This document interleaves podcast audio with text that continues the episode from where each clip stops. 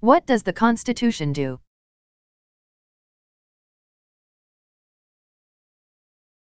What do we call the first 10 amendments to the Constitution?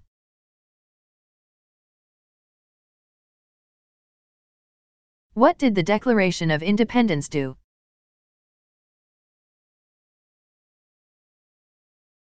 What stops one branch of government from becoming too powerful?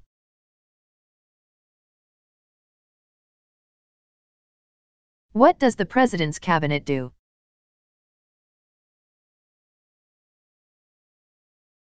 What does the judicial branch do?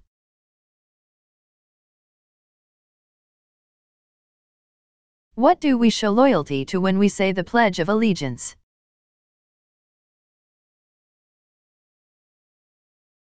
What did the Emancipation Proclamation do?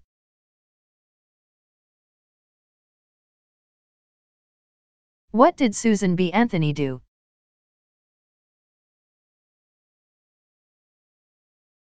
What is the name of the national anthem?